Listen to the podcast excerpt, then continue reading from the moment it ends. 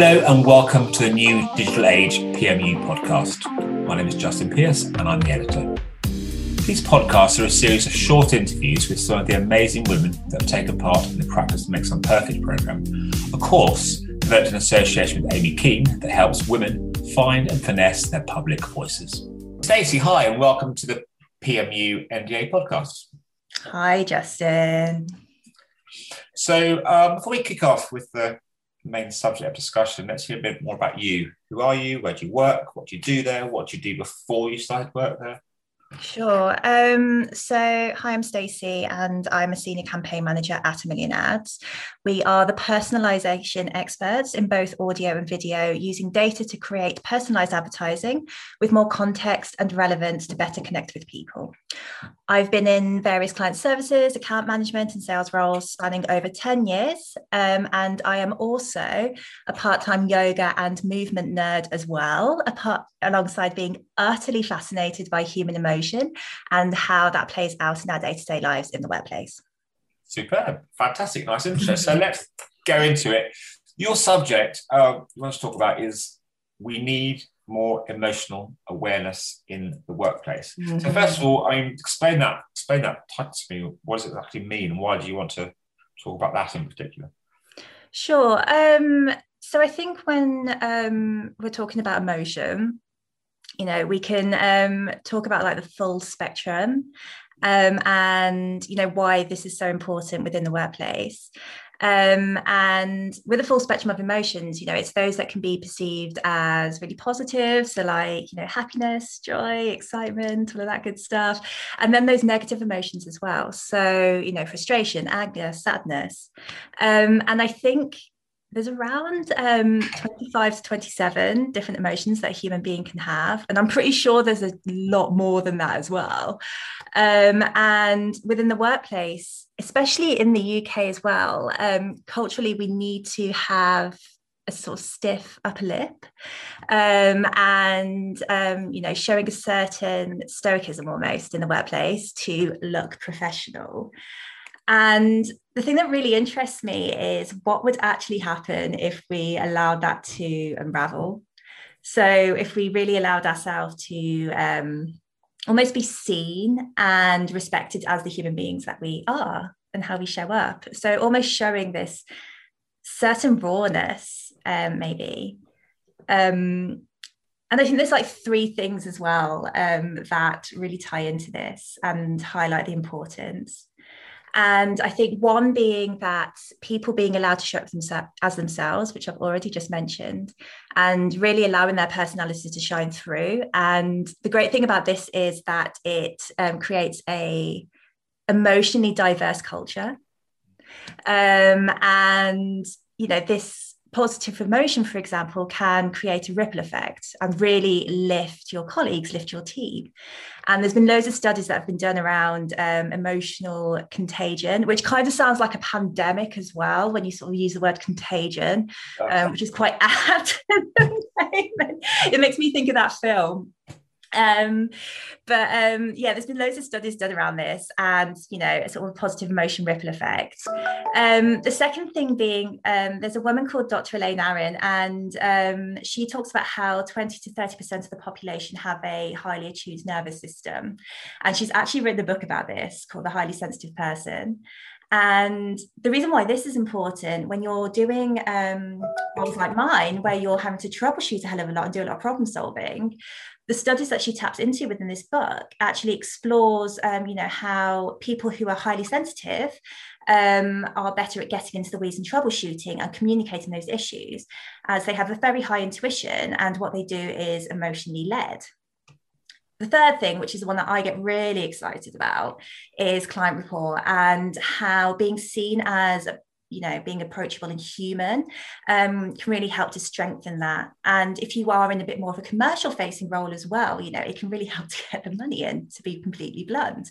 On the flip side, you know, being able to listen to your clients and relate and empathize with them as well. And empathy is such an important thing, especially with what's going on with COVID.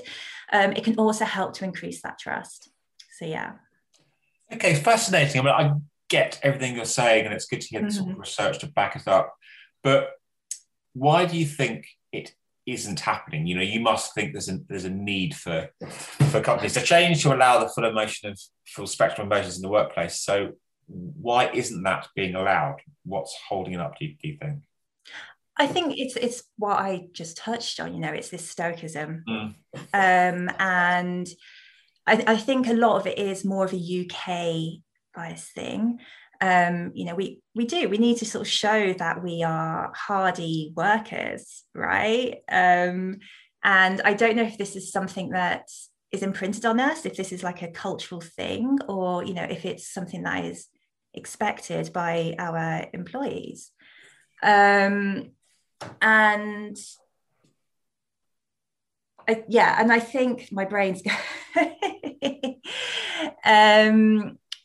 So it's cultural norms or workplace. Almost, yeah. And I think it's just something that we've been conditioned. It's a sort of sense of conditioning there for us to, you know, do. But I think it's something that should be explored within company culture as well. What do you think? What do you think companies can do, or we'll talk about leaders in a minute with the role of sort of leaders. Yeah.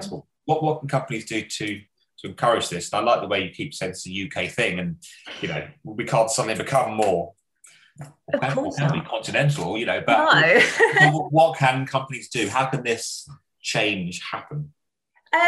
I mean, there's definitely an onus on the company to like address different emotions within the workplace as part of its culture.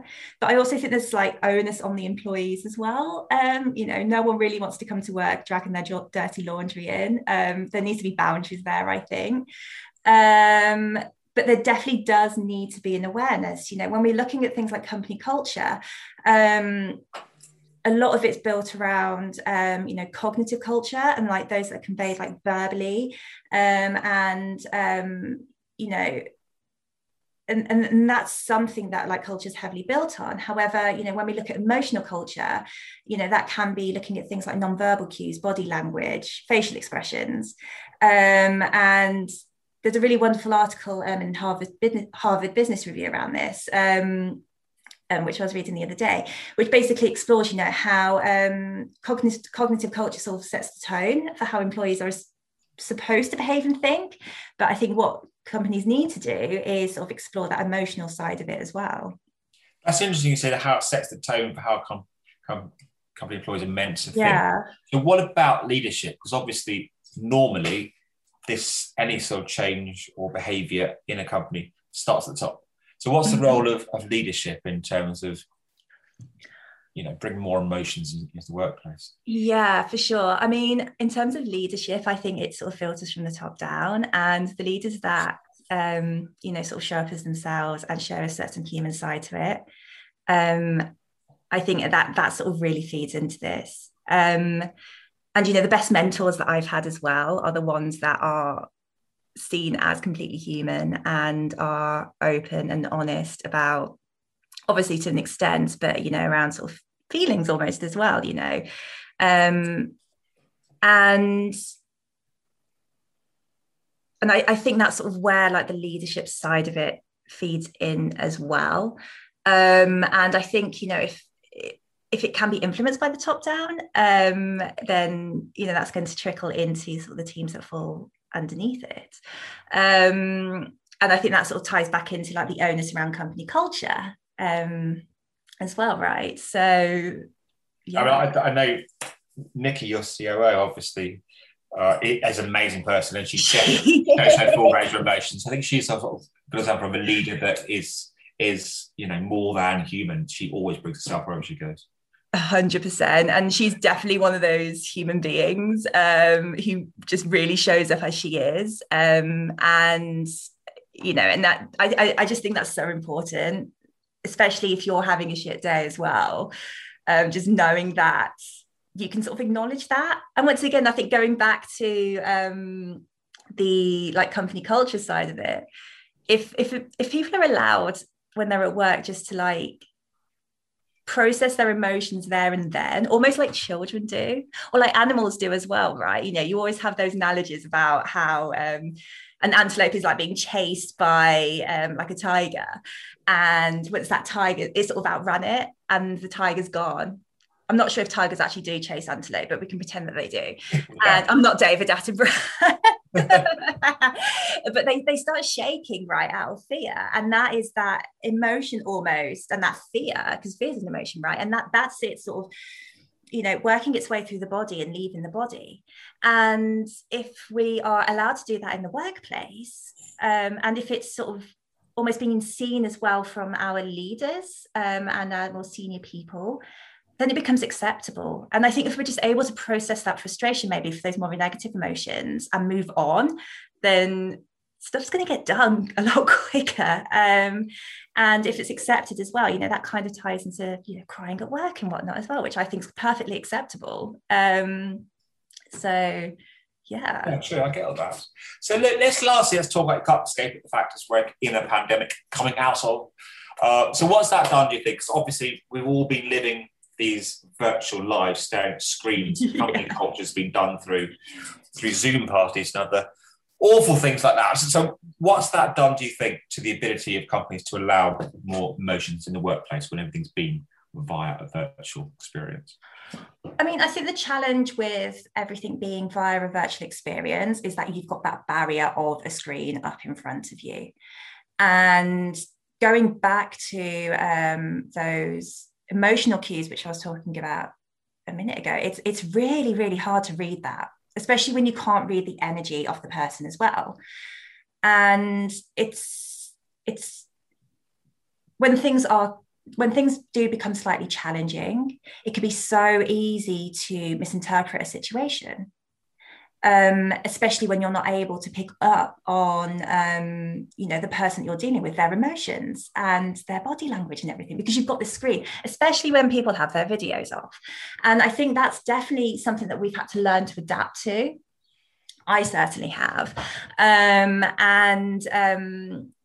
know, if you sort of look like sort of 12 months ago up until now, you know, the first few weeks in lockdown, it was awful. Like, you know, we're all dealing with this like huge collective experience where everything was just, I don't know, going very, very wrong in the world, and also just having to deal with communicating with each other as well and dealing with each other's emotions. And I think that sort of 12 months on, we're starting to get used to that, I think is huge.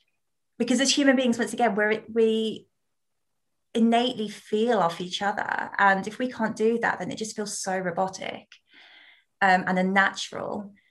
And I think that's just something that we've had to adapt to. And, you know, and once again, I'm very fortunate to work, you know, at A Million Ads, where we are so encouraged to show up as ourselves and be ourselves at work. And I think that's just made this whole pandemic experience of working from home 1,000,000 times easier, excuse the pun. Well, I think it comes, it's nice, it comes across so strongly that, you know, that's what Millionaires does. And I think a lot of people listen to me, so I'm quite jealous of that, you know. I think I do think you totally prove your arguments. It's definitely need more emotions to be shown at work, and definitely, maybe, dare I say it, you know, companies swap more like A Million Ads, I think. 100%, seriously. Just show up as like the full range. And for it to be accepted, so yeah. Well, Stacey, that was fantastic, really inspirational, and I think, as I say, you've definitely proved your argument, and hopefully more companies can act in the way you would like to see. So thank you so much for spending time for us. It is. And thank you for listening. Goodbye.